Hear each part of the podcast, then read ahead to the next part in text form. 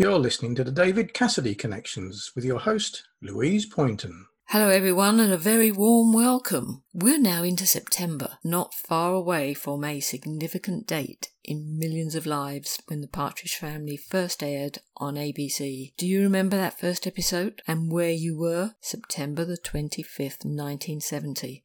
And do you now sit and wonder, where have the past 50 years gone? I know I do reflecting on my teenage years, the dreams and ambitions I had.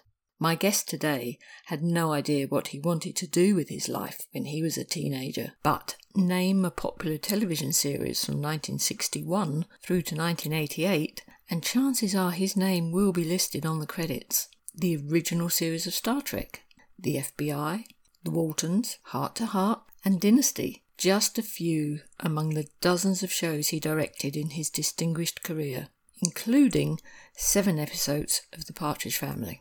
At 97, Ralph Senensky is a great storyteller. Growing up in Mason City, Iowa, he always had a love for the movies. He collected scrapbooks of his favourite movie stars and regards Gone with the Wind as the film which most affected his life.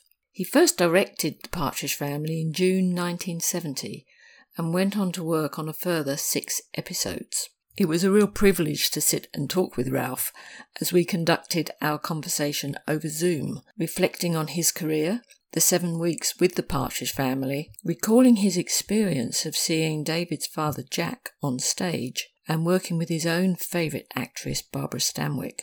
I started by asking him about the filming schedules on the Partridge family, beginning with his debut show, When Mother Gets Married the, the schedule as it was presented to me was that Monday would, would be a day to bring them in to read this, the script, and Tuesday, Wednesday, Thursday. That was a shot three days. And Friday was a pickup day in case, and I had that a couple of times. Usually, if you didn't finish, if a musical number didn't get finished, then it would be done on a Friday. So we met on this Monday, and of course there was Danny and even David and Susan and Jeremy and little Suzanne. That was like a prelude to what happened later when I had uh, dinner table scenes on the Waltons with the six kids. And, and uh, when I came back in the fall to do two, I just I didn't bother with the Monday.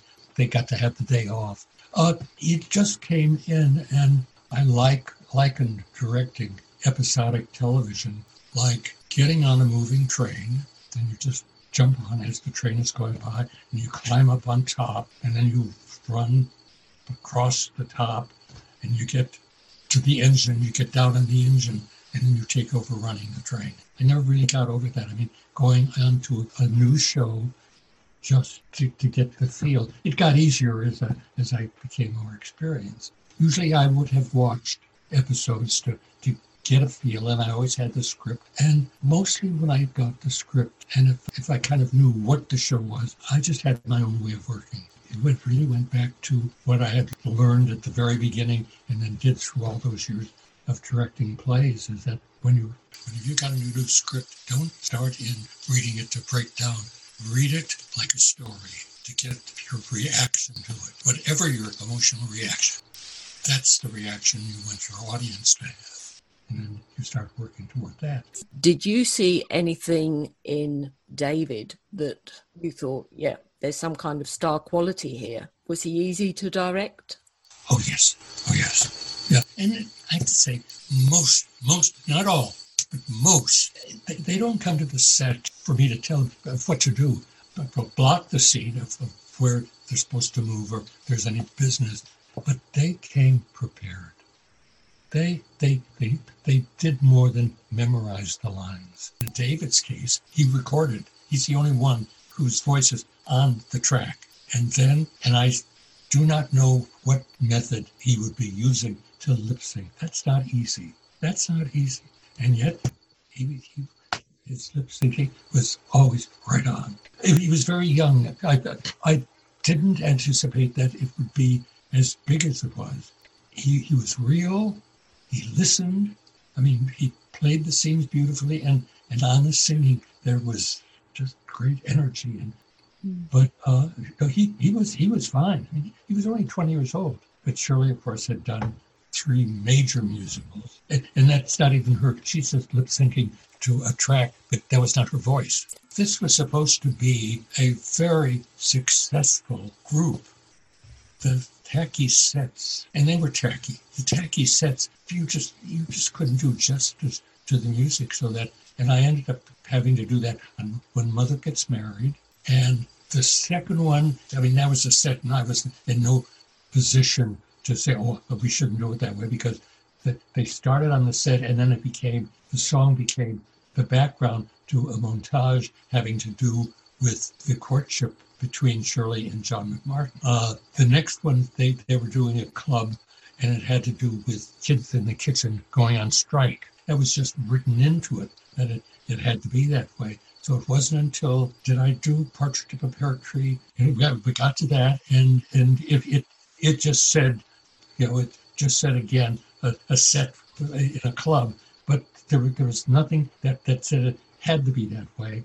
And so I asked if I could do it save the set, save, they could save on all the, the extras that they would, the few extras they would seat at the table. And I was stealing from Citizen Kane. When, when Orson Welles did the opera sequence, this worked even better than Citizen Kane because we were in color. And it had that bank of lights that they established shot. And then after that, it was just a matter pick an angle with either David or Shirley or groups and then put spotlights up. You would have spotlights up on the mm. stage behind them. And it just, I thought, it, and I still think it just brought an excitement to the music numbers that it didn't have before. And you know, had a fine cameraman, Freddie, Fred Jackman, you know, and, and, and he picked the lights and, you know, get flares in the camera. I mean, it just created, it, it, it was just more exciting than seeing plain close-ups against that dreary set. That whole cast I worked with Shirley again later, but David and the rest of them, I've never seen them since then, and that was 50 years ago. 50 years. There's a thing of being on a stage, and I, you know, without being an actor in the, the early years in high school, and there were a couple, a couple of times where I was on, on a stage as, as a performer, and there, there is an excitement that comes over to you from the audience because they don't have that. They, I mean, he and Shirley just did it.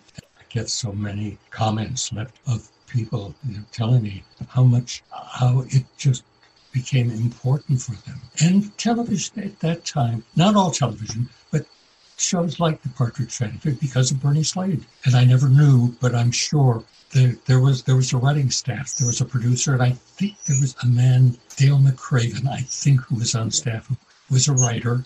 But I'm sure that Bernie did for the Partridge Family what uh, Earl Hamner did for the Waltons. Where would you place the Partridge family now in the history of uh, American television? I, I think just the fact that 50 years later and it's still playing, because not all of them are. Not all of them are. I, I just happen to like it. Of the four sitcoms that I did, uh, Partridge Family is really the only one that I know of is that that's still playing in, in, in the streaming of cable. But they all were true to what they were trying to do, and they they weren't gimmicky. I mean, Partridge Family wasn't gimmicky. Only only one of the seven that I did was kind of contrived and not as not as honest, but six of them, and you know, I think I was lucky. Because you mentioned about stealing a scene from Citizen Kane. Was it the norm to steal ideas for, for television sitcoms from the bigger movies? Oh yes, I mean on the FBI, I did a ripoff of Wages of Fear, which is a French film. Mm-hmm. And, and we, we, they, they took the basic plot and then just made it work. On, on Star Trek, I did a version of Moby Dick.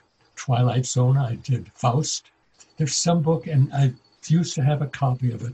There was some book that said there were only, and I've even forgotten the number, there are only so many plots. I mean, I think it's whether they said they're just basically 24 plots. And it, it, was some ridiculous mm-hmm. number like that. And it's it's probably true. And you just do mm. variation. The undergraduate, the parents come to visit Shirley, and she has this costume on. And and I I think that wonderful actress, I forget forgotten her name. I worked with her husband before. That's one of my favorite scenes of anything I've done because of Shirley and Norman Fell. I mean, I almost had the film cut in my, in my mind as I as they shot it. But then each each angle, you do however many takes. One take could be could be fine, and I've you know I've done takes where I went to 17 or 25. Did you enjoy the Dora Dora Dora? Oh yes, that was fun. Tora Tora Tora Dora Dora Dora. I used that same girl a couple years later in an episode of the FBI. David's reaction and just the idea of, of the, the looks of the girl obliterated his mind to what he was hearing. I mean, to, to sing that way, and I don't know, I don't know who who did the singing, but it was the track. And there again, Robin had to. I never asked, but I'm sure that they gave her a copy so that she could go home and practice lip syncing. I, I think I think on this guess who's coming to drive. I did say I, I wonder what we're going to do with this tuna. I, mean, I, I, I was aware that it wasn't but the other scripts, I, I just didn't mind. I just I, I kind of liked them. Guess Who's Coming to Drive was your least favourite? Well, it, it, it, it, as a show, it, it, kind of worked. But I, I was aware that it was the weakest. It's not least favorite, but it was the weakest script. Probably my favorite uh, musical sequence in it, because that's the one where I do the same spotlights, but with the with the filter. Yes, where they sang Rainmaker. Yes, I, I, think it's the star filter that, that I asked Freddie Jackman to put on. Fred Jackman, who was, he was not a terribly old man, he, he was a mature man, but his father had been a cameraman in silents. With shows like that, it was kind of difficult for me doing sitcoms. I mean, it happened so fast. I mean, to, to do a story in 24 minutes, it was hard to do it in, in 51 minutes. It was just hard. If you just wanted more time, you know, but you had to make everything count. Do you find in David in particular had some very good comedic timing?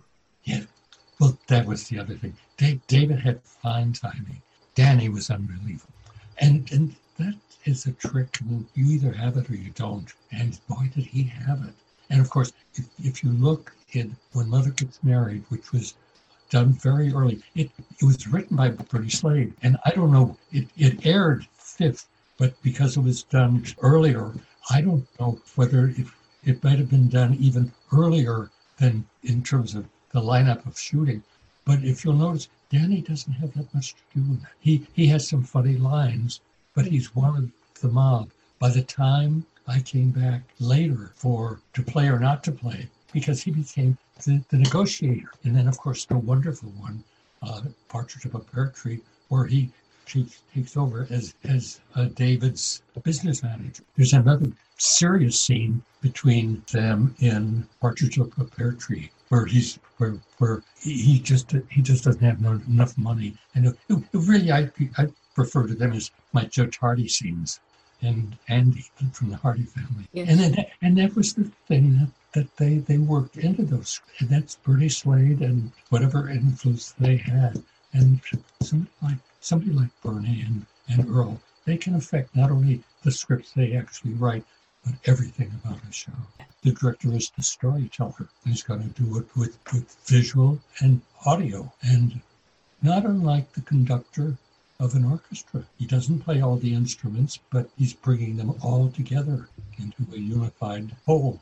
And that's that, that to me is what the director is. And you know ahead of time. I mean, I, I like to affect an audience. Twice in my life, I've done two play two plays where at the end of the play I was standing and they were both in small theaters, one in Santa Monica, one in Beverly Hills. I was standing at Death of a Salesman and Watch on the Rhine. The other thing is you want to hear now if you're doing a comedy, you want to hear people laugh. And I mean, they don't just laugh, they laugh when you want them to laugh. You tell them you, you tell them when they're gonna laugh by, by what's happening on the stage.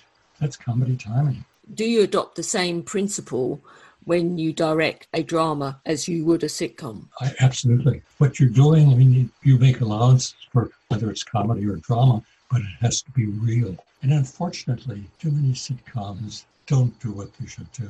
Can you recall the events leading up to landing the first Partridge Family episode? No. I, no. Well, it, it, you know, we we never were booked. In other words, to, to get a script, you want to do it.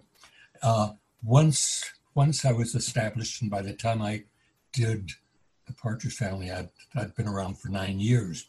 And mm. once you were established as a, a director, your agents, and I was with a large agency, so there literally was a different agent for each studio.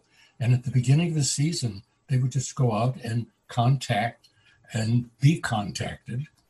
And you would, uh, I would be booked for a date. The, the schedule for the year, well, almost many times, right at, right at the beginning of the year, you were kind of lined up for most of the year with your dates. And later, the, the Directors Guild finally stepped in and said that the producers should have have delivered a the, the script to the director three days ahead. That didn't always happen, and I mean, there were a couple of of Route 66 and a Naked City. I didn't get the final pages of the script till into the fifth day of filming. No, no, no, that, that was just it. But most most of the time, uh, if if you didn't have it three days ahead, and with the Partridge Family, they would have it the day that I reported, and they they would work for a week. I mean, they did a new show every week. Uh, for a half hour show, that that was like five days. Uh, I would I think we would we would be booked for seven days, a couple of days prep, and then to do it. And Monday was supposed to be a reading day. that just that didn't work out with, with the, the, six kids. After after that, they I guess they liked me, so they booked me for two more. But I just went in and did the two back to back. In other words, we didn't really need a prep on a half hour show because there there weren't that many guest stars to be cast, and uh, mostly like the first one of John McMartin. I mean, who's going to say no to that? Or Ray Bolger or Rosemary DeCamp. We didn't have to audition people. They, they, they just booked them. The other thing about doing television, you just went in and did it. I mean, there wasn't all this time to sit around and discuss and figure things out. It was almost like drive-through, especially with the half-hour shows. The hour shows were there. There was more in shows like the Quinn Martin shows, where you had six or seven days of prep, and most of that time was spent out looking for the locations because we would do four days of location and three days uh, in the studio, and so there was there was prep about hour and a half hour shows. You just did them. I didn't work for a time until Jimmy Komack on the courtship of Eddie's father was just in, they were they were beginning to film the courtship of Eddie's father a year ahead of when it would go on the air. And he didn't want sitcom directors. And he he knew of me years before I was directing Carolyn Jones in an episode of Dr. Kildare. And Jimmy was just out from New York. He was an actor, aspiring producer, director, and he'd been in Damn Yankees. And he knew Carolyn, and he was on the set. And he told me this. The reason he he, he called me out, you know, and wanted to talk to me. Uh, he didn't want sitcom directors, and he liked the fact that when I talked to the actors to give them instruction, I always talked to them. Nobody could hear what we were saying. It was all very personal and up close, so that I, I didn't want the actor to have everybody on the set checking to see whether they were doing what the director told them to do. He liked that. Once I did that, there was a representative at an ad agency. He had kind of knew of me, and then he represented Mission Impossible, and he was an ad agent, a representative. So he was at that point representing the Bill Cosby show, and they were having director problems, and so he recommended me. So I did that, and then I did The Partridge Family, I think was probably Bob Claver, because uh, I didn't know anybody. And then right after that, another friend of mine was producing Nanny and the Professor. So for about a year and a half, I was a sitcom director. Is there normally a close relationship between a writer and the director? Most of the writers of the scripts I did, I never met. I mean, on our shows, by the time I got there, the writer had turned in his script and he was gone, and my contact would, would be with usually the associate producer, people like Charles Larson on 12 O'Clock High and the FBI, Gene Coon. I mean, they, they're the ones who did most of the rewriting, or the, on the Waltons, Earl Hamner, but he also had a, uh, a story editor, Carol McKeand, wonderful writer. They were there, but I, I never met the writers of the script I did. Can you remember your first day on the set? The main studio for Columbia was in Hollywood, kitty corner from the CBS building where I first spent about, a year in the Mimeo department. They they had this ranch out in in uh, in Burbank, and it was wonderful. I mean, it, it was small, which I like. I think they had four or five sound stages, but their backlight it was just one big. I mean, you walked out of the studio and you were on the backlot, as compared to Universal and Metro, where you had to go and it was another lot. You know, it was charming. It was just charming. I mean, and, and when we had exterior days, and we didn't have that many on Partridge Family, but we did have them. But you didn't have to travel someplace. You just did it, and then you walked to, to your soundstage to continue working, and it, it just was nice. And I liked like I, I liked the little lots. I liked that. I liked Desilu, which was the old RKO lot. In this first episode, Jaclyn Smith was cast. I think she was she was in two scenes. In Yeah. one scene, she didn't have any dialogue in. I, I really didn't get to know actors, even even the ones I worked with. You know, that I just knew the character. I, I, was acquainted with the characters they played. That, Yeah. that that's who I spent my time with. Can I take take you back for for a moment Oh, um, sure. to when movies became very important in in your life? We used to go to the, either the Cecil or the Palace Theater every Saturday, as far back as I can remember, and would sit through and with no aspiration. Had no thought that I was going to, you know, that I would end up doing that. I, I just went because I loved the movies. I just loved them all. I loved Yeah. them all. And, and I loved the stars, and still do the stars of that period. You know, the Joan Crawfords, Gary Cooper, James Cagney, and even some that I got to work with, Joan Blondell, whom I got to work with. Wasn't Barbara Stanwyck one of your favorite? Yeah. Oh yes, yes. Mhm. Oh yeah, still is. I only did one show with her, but oh, what a great lady. Tell us the story of working with Barbara Stanwyck on the Big Valley. We were doing a scene in the living room area of the ranch with Barbara Stanwyck and all of the kids. And at that time, there were five of them. It was Richard Long, Linda Evans, Peter Breck, Lee Majors, and a fifth boy, and I've forgotten his name because he only lasted one season and he sort of disappeared. And when you did a scene, you would block the scene, get everybody into position, block it, and then the camera crew would mark on the floor with the pieces of tape the positions so that when they're done with that, we send them off and they light the set with stand-ins. And the, the five kids each would go off to their own dressing room. Miss Stanwyck would come over and sit down in her chair, which was right by the camera, and just sit there and wait. And then when the cameraman was lit and ready, he'd tell the assistant director that he was ready. And the second assistant would go off to call everybody back. Missy, as she wanted to be called, Missy would get up and go, and she'd be standing on her mark as they all returned. And they did that.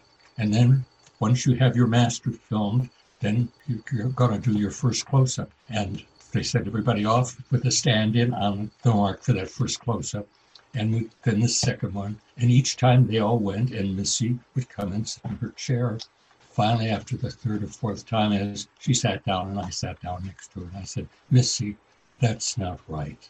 You're up, out there standing, waiting for them to arrive. They should be out there waiting for you. And she smiled appreciatively. And the assistant director, who was an old timer, was standing nearby, and he heard, he overheard that. He said, "That's Missy. That's Missy. That's just the way she was." He said, and he said, "Bob was the same way." And Stanwyck looked at me with that special look that she had. I know. I saw it several times in Double Indemnity, and she looked at me and she said, "I trained him right." That's Robert Taylor. Tell me why Gone with the Wind as a movie affected you so much. There's an amusing story uh, at- attached to this, which really Yes. opened up your whole career as a director. At that point, I'd been taking piano lessons from the time I was seven, and I was not a prodigy, but I think I was pretty good. In high school, I was a junior in high school, and Mason City High School didn't grade A, B, C, D. They graded percentage, and I just liked 99. By third year, I, in my English class with Elizabeth Graves, And uh, she also, besides teaching English, she was the person supervising the school page, which was a page in, in, in the Saturday edition of the Mason City Globe Gazette, a high school school page, and I was the editor. And I stayed out of school in the spring of 19, 1939, I guess. No, no, 1940. I stayed out of school in the spring to go with my mother to see Gone with the Wind, which was playing Roadshow. There was a matinee and an evening performance, and so I stayed out of school and went, went with my mother to the roadshow. And I don't know how Miss Graves found out, but my final grade for the fourth quarter was not a 99, it was only a 95. Well, that was goodbye, Miss Graves, and I goodbye to the editorship. I was going to put up with that kind of nonsense. So the next year, I was at loose ends, and I, I also to, to protect my 99, I was not that good at gym, which I took gym and uh, study hall my freshman year. But after that, rather than four subjects and that, I did five subjects. But even with that, I still was at loose ends you know, to fill in my time. They were going to have auditions for the senior class play. So I thought, well, I'll go audition. I mean, I had no aspirations as an actor. I, I wasn't an actor, never have been. But uh, I thought, well, I'll just go audition. And I did, but I didn't get cast. So, but I wanted to be involved, so I ended up being the assistant to the to the director, and she was she was just wonderful. Myrtle Ullman. I was so taken with with it that the, the, the next year made arrangements with the school to be her assistant on all of the plays for part of my tuition and did. The year I was in my freshman year in junior college, there was a we had a drama a drama club, uh, Wigan Asp, and I think we would, of course, Miss Ullman would supervise that, and we would meet. And by spring, I thought, well, I'm going to try to direct a play, and I picked a play which I shouldn't have picked, Gloria Mundi, the Gloria of the World. It's about a young girl who finds herself in an insane asylum. Everybody is insane except she's not. And the day after we did that at, at our meeting, Miss Ullman, and I can still see where we were standing in her classroom, and she just said, You could be a director. I said, Oh, I could never do that. I mean, you only have one life to live. I mean, you have to do what, what you want to do. I wanted to get involved in Vine Street Theater and there were a lot of them in LA. What, what do you think, looking back, made the Partridge family the success that it was? That feeling of family, again, the warmth, the warmth. And there was always kind of a message, a little bit of a message. I'm not one of those that believes that messages were only for Western Union. I think that a, a good a good show, comedy or drama, should be saying something. And that's and that's why television was so good in those days. Why so much of it was so good. I mean, Kildare, Ben Casey, Twilight Zone, Route 66, Naked City, I mean, and, and Star Trek. What do you consider your best work? That I'm still here.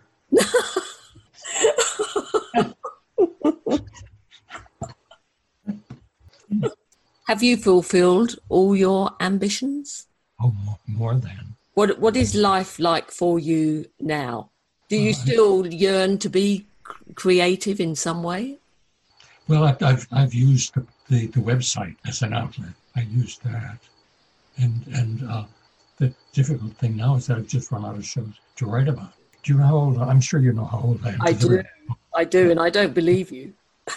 and, and uh, is, is just simpler. And, yeah. it's a lovely life. Mm-hmm. Uh, but if I could go back and relive, I mean, you know, just all of a sudden become 40 years, 40 years old again. Yeah. Uh, knowing what I know now, uh, because I know now more, I know more now than I knew then, obviously. And, and that would be fun. But I mean, as it is, I mean, to think in terms now of going forward, it's just, you know, day by day. And fortunate, you know, to, to have day by day in the kind of condition I'm in. I should say thank you, shouldn't I? Yes. just a couple of days ago, I mean, and I use it. I, just got a haircut a couple couple days ago. A barber friend, a friend of mine who had it's a barber who can't can't work because the salon is closed And so he's going home to home and just, and friend of mine has hmm. been going to him. And so he and another friend, the barber came over and gave the three of us haircuts out in my backyard. I mean, if look behind me, that, that that's a, a big patio. And I mean, I, I, I couldn't resist because I said, I told him, I said, just two weeks ago, my kid brother celebrated his 93rd birthday. I, I, that, that's the line I like to pull. Cause, Life has clearly been good to you, Ralph. oh, yes. Oh, yes, yes, yes, yes. I mean, I really got to do all things I set out and wanted to do. And if I didn't get to do all of them, I mean, uh, you know, you start off and you think, well, I want to direct a great big feature film, you know, and did, did work in films, and never, never quite got there. Got to do some um, movies for television, but the whole thing is that episodic, which really was in, in my day was almost a dirty word. It, the, the only thing, only only thing in, of directors below that was to be doing daytime soap, and yet today, uh, and, and this has just happened within the last decade, maybe 15 years. Mm. I mean, you know, back back then, uh, I was known within the community, but uh, people people didn't know who I was, but they do now, as compared as compared to you know, and and the fact that I did it for 26 years, you know, I did it for 26 years, and uh, at the end was still the last six or seven years. I did Dynasty, Hart to Hart, and Paper Chase. Do you think that what you saw in David Cassidy on the Partridge Family could have opened up a whole new world for him in film? Oh, I'm sure. I'm sure. Oh, I- oh, absolutely, absolutely. Because that that was a springboard for David. Absolutely, and he, you know, he he managed it well. He had he had good stock. Uh, his dad, Jack Cassidy. I did just one show with Jack, and it was it it, it, it was it, it was one of the Quinn Martin cop shows. But I remember Jack in, and I can't remember the name. The name it was the, mus- the Broadway musical version of Shop Around the Corner, and I can't remember the name of it. But Jack did not have Raymond Ma- uh, Daniel Massey. Daniel Massey had the leading male role, and Jack had a you know, the secondary role. But he had a musical number in the sec in the second act, and I just remember being in the theater, and he just. I, I felt the theater rocking. He just was overpowering. Mean, it was this great number, and and I remember years later, and I remembered that musical, you know, as being a favorite. I think Barbara Cook was also in it. And then there was a production that they were doing in the LA area, a revival. And I went to it just waiting for that number. The number was there, but the Rocking Theater wasn't. It was somebody else. Just wasn't there. And you saw you saw that in in his son on the Yeah. Not not as overpowering as Jack. I mean, and he basically was a teenager when I when I saw him at the beginning of a career. But you know, somebody like that at the beginning of a career. You know, at that point, you appraise them for what they're doing then, but you can't you can't foretell. Because there's so many that, that I've seen where they they didn't have the careers I thought they should have had. I mean, I worked with Jodie Foster when she was sick, and she was wonderful, but I didn't couldn't have anticipated. But I'm not surprised that it that it happened. Can you tell us what it was like working with Shirley Jones and give us an example of the power of television? The, the musical number Shirley got to sing. That, that was 40 Year Itch. Yeah. And, and thought you saw her singing because she was so great at it. And there was all this vitality and the sparkly eyes and, and just doing it. But there she, you got to hear that, that incredible voice. I, I have a great story that I, have, that I can tell you about Shirley Okay. one day, and I don't know during which show it was. She was a little upset that day, and she told me her, and I don't know which one, Sean, one of her sons, who Right. at that time would have been a teenager, and he had a musical group. And that night, she hadn't known about it. He had arranged they were going to be performing someplace, and he had, he had done it all on his own, and she hadn't known. And she, I mean, here she was, this big star, and but she was just a concerned mother that day on this. I just remember the two of us sitting in our in our director's chair, and she kind of had to say it because she, she just was she just was consumed with it and worried about, about this teenage boy. But he had gone off and done all of this. We didn't tell her, did, and, and had made all the arrangements, and then we're going to be performing that night. She, she was she was uh, she was an ordinary mother that day. You know, my concentration that was always on what I'm doing, and I had my director's manuscript there, you know, always doing this shot but looking ahead to the next shot. And, you know, in doing doing shots, I mean, when you when you when you shot your master, then you, you didn't shoot the sequence well you never shot a script in sequence. But then when you're shooting a master, you don't want to shoot this way and then shoot this way and then shoot that way. You want to shoot this way and then get everything going this way that you can just to save time before you reverse. And you just have that laid out in for a sequence. I mean, uh, Partridge, the Partridge Family with the, the shorter, the shorter scenes and the shorter script was not as complex as say some of the Quinn Martin shows. You know, television and movies today is it's they're they're doing it differently and it's not as good. It just plain isn't as good remarkable that with her career, both on the stage, those three, the three big musicals, Oklahoma, Carousel, The Music Man, and an Oscar for Elmer Gantry, and yet today, mostly she's remembered for the Partridge Family. That is the remarkable thing about that that era, and it was just it was a very small era in television. You know, there there was the, what they call the golden age, which was the the decade before, the decade of the 50s, with live television in New York. And it started to move out. And I, I was lucky that I wasn't a part of that, except Playhouse 90 was an extension when they, they CBS built this, you know, studio, studio center in mm. Beverly and Fairfax with the four big studios that surpassed any the thing they, they had in New York in terms of a soundstage.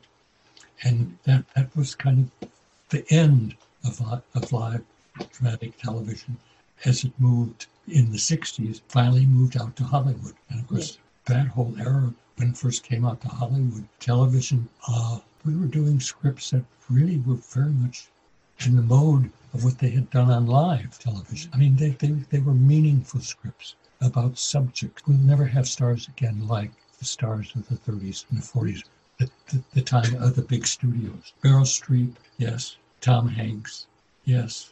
Al Pacino, yes. But the others come and they have a moment and they fade, and it's not it's not their fault. It's the system. Your final thoughts on the Partridge Family days? The day we spent at not UCLA, but the, the, the other camp, the other USC campus with Shirley when she went to college yeah. That, was that was a good day. And it was like a prelude. That was that was my first time working there. But then 15, 16 years later, I was back there many times when I did the paper chase because that, that was that that was the campus that we used for the for whatever law school the boys were at. I love shooting on location. The humor of the scripts and the fact that that funny lines are, are funny lines. They're, they're not gimmicky, but I mean, they're really genuinely funny lines. There's one when when Susan is talking about about, about her mother and that she thinks it's fine for her mother to possibly have a, a, relationship at this stage of her life. It's like Romeo and Juliet. And David says, right, and look what happened to them. That's a funny line. It is. And that was a very good close up scene. Yes and, and, and scenes like that are, are easier for the, the director just because they just they almost stage themselves. You, just you know the scene and you just know what you're going to do. You don't have to work to, to do something fancy. Comedy should be played in two shots, not in co- not close because then you can control the timing. And uh, and they, they, that show offered off of hmm. that. They knew that each time they start a new show, that it might be a new director. And so that they, they came ready to do their, their, I mean, we just were a bunch of professionals that got together. And, you know, at the, at the beginning, you know, I would have tell them what to do on the first scene. And they just were actors expecting to, to do it. And then working together, and then the confidence both ways would grow as you did more of them. Voices, I mean, if you look at them today, you don't even hear them. But but David, you could hear, and of course, I I, I was hearing the voice off of the, the track, which was his voice. His his voice is identifiable on the track, and I'm and I'm sure that again, this was the beginning. This was the beginning of his career, and later he did the Broadway musicals, and, I'm, and he was successful, and he did country. Yeah, you you you were there at the very beginning, a of the start of the Partridge Family being a landmark in television, but also the start of one person's incredible yes, career. Yes, uh, and that, that was exciting. Yeah. Of course, you do know that every, everything I've told you is a lie. I know.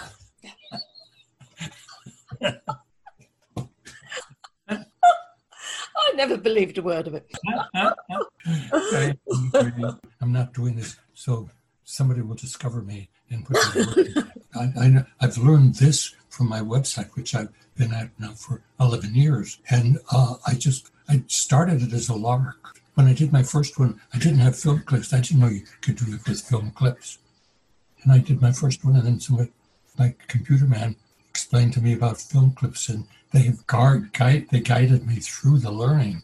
I have been amazed at, at the response and mm. the people, not only they remember, but how they soak up and, and still and appreciate it. Partridge Family had it, but it was something that so many of those shows, especially in the 60s and the 70s, up, up through the Waltons, it, it was waning off, but it was still there.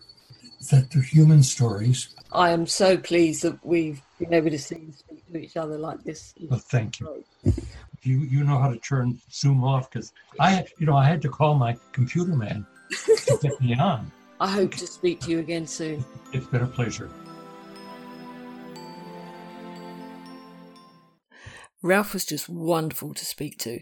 Do visit his comprehensive website, senensky.com, to read more about his incredible career. It's also great to read your reviews and thoughts on the David Cassidy Connections podcast. I want to say a huge thank you to everyone who's emailed me and sent personal messages through Facebook and Twitter telling me how much you enjoyed the conversations with lifelong fan Philip Clark and singer Katie Floyd, who gave us that exclusive performance of her song Daydreamer, which she wrote about David. I would also like to thank everyone who has bought my book, Cherish David Cassidy, A Legacy of Love. It's great to hear how much you enjoy reading the memories which fans shared with me, generously giving their time over the phone, through video messaging, and in person to share their memories and tributes. So, everyone, do stay in touch, keep sharing your reviews and rating the series so we can reach even more fans and share our beautiful memories. Until next week, stay safe Take care of yourselves and each other.